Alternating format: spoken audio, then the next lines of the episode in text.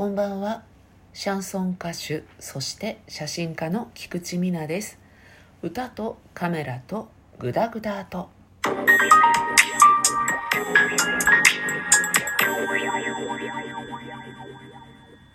私本日は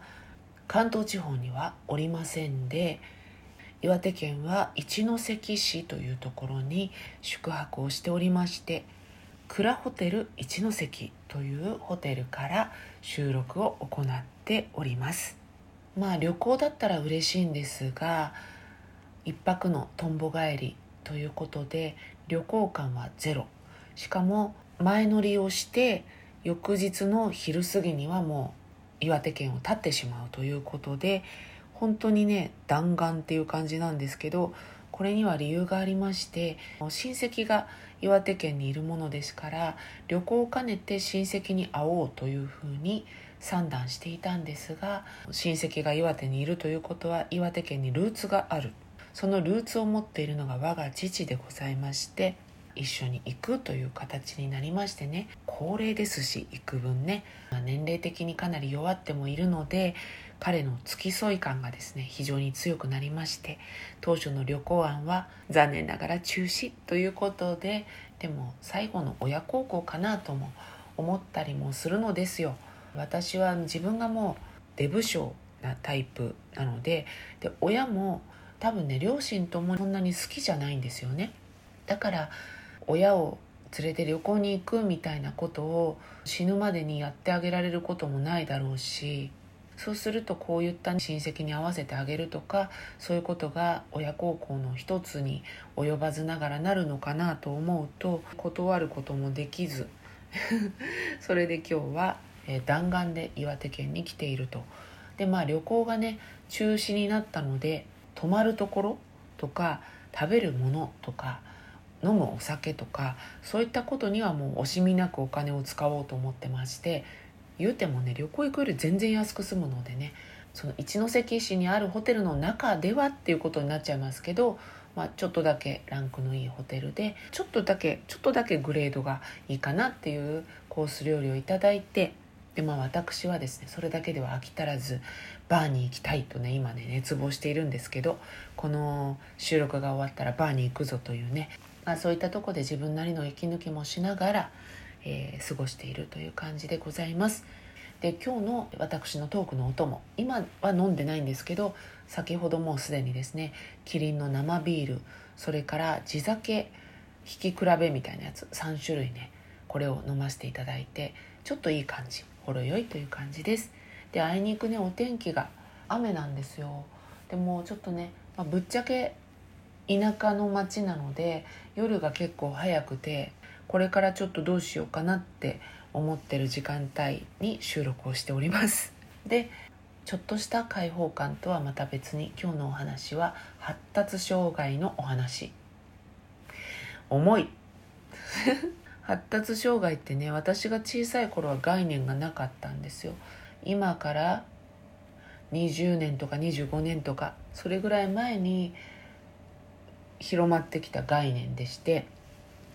その当時にもう成人していた人は発達障害という概念がないところでも成人まで迎えてしまっているので、まあ、ちょっと変わった人とかあとは状態によっては迷惑な人とかそういう感じで過ごしてきてしまったという感じなんですよね。で私のことをねものすごく嫌った人というのはまあこれだけ生きてると何人かいるわけですよ。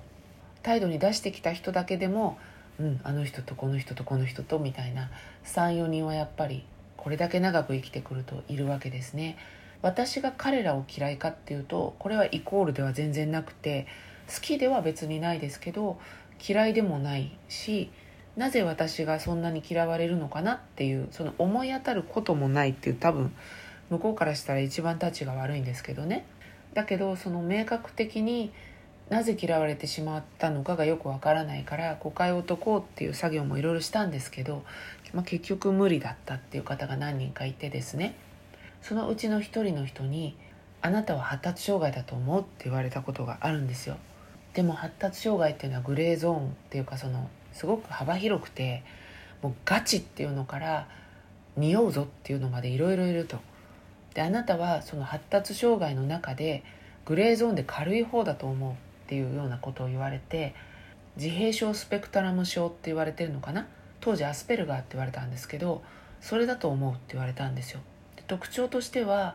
自分のこだわりがものすごく強くてだからそれによる周囲との圧力とか誤差が起きるとね、まあ、学者さんとかそういう人に多いタイプ。社交性はないけれど一つのことをものすごく突き詰めるのでいい感じにいけば研究職とかアーティストとかそういったもので花が開くけれどもそうじゃなかったら扱いづらい人の筆頭格みたいだっていうようなことを言われたんですよ。でねあのぶっちゃけて言うと私その気があるなって自分で思ってるんですずっと。だからそれについてはそんなに違和感はなかったんです。ただ自分が発達障害という概念に入るのかってことについてはこれは多分当てはまんないなっていうことも自分でなんとなく分かっていて、まあ、グレーゾーンっていい言い方でさちょっとだけその気がある人もその中に入れちゃうわけだからそれはちょっと安直かなって思っていて自分自身の評価としては発達障害っぽい気質はあるけれども多分自分は発達障害という概念からは全く当てはまんないぞっていうゾーンにいて気質としてそういうものがあるよねと、まあ、種族っていうかねそういうジャンルのくくりとして思っていたんですよね。だけど言ってきた方っていうのはもう信じて疑ってないわけですよ。あなたは発達障害だと思う。っ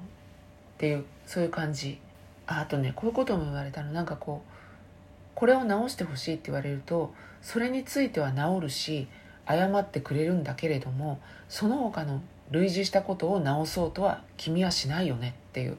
ことを言われて普通はこれがダメだったんだからこれもあれもこれもちょっとまずいかもなって言って直すのが普通なんだけど君は注意されたことだけを直すけど後のことは治らないよねって言われてはあって思ってそれは結構ね私が逆に心がけてそうしていなかったんですよね。っていうのは忖度みたいなことをしてしまって機嫌を取るみたいなあれもこれもその言われてないことまで勝手に修正していくことがいいことだとは思ってなかったのである程度意識的にそのそういうことをしていたらまあ怒られちゃったっていう感じなんですけど でまあそう言われたんでねやってみたんですよテスト。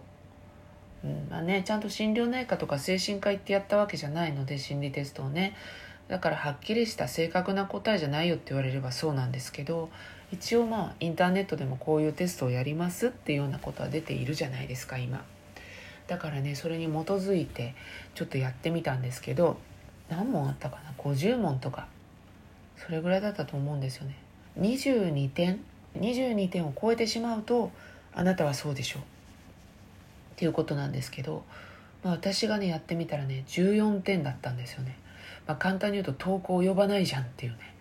そうすると自分が自分に対してしていたジャッジメントっていうのが正しかったなって思ったんですよ。私のことを嫌いだって一個載せたものがある状態で理由付けするには発達障害だなって向こうは言ってきたんだなっていうことが分かって苦笑いをしちゃったっていうことがありました。急に思い出したので語ってみました。それでは今日はこの辺で岩手の力おやすみなさい。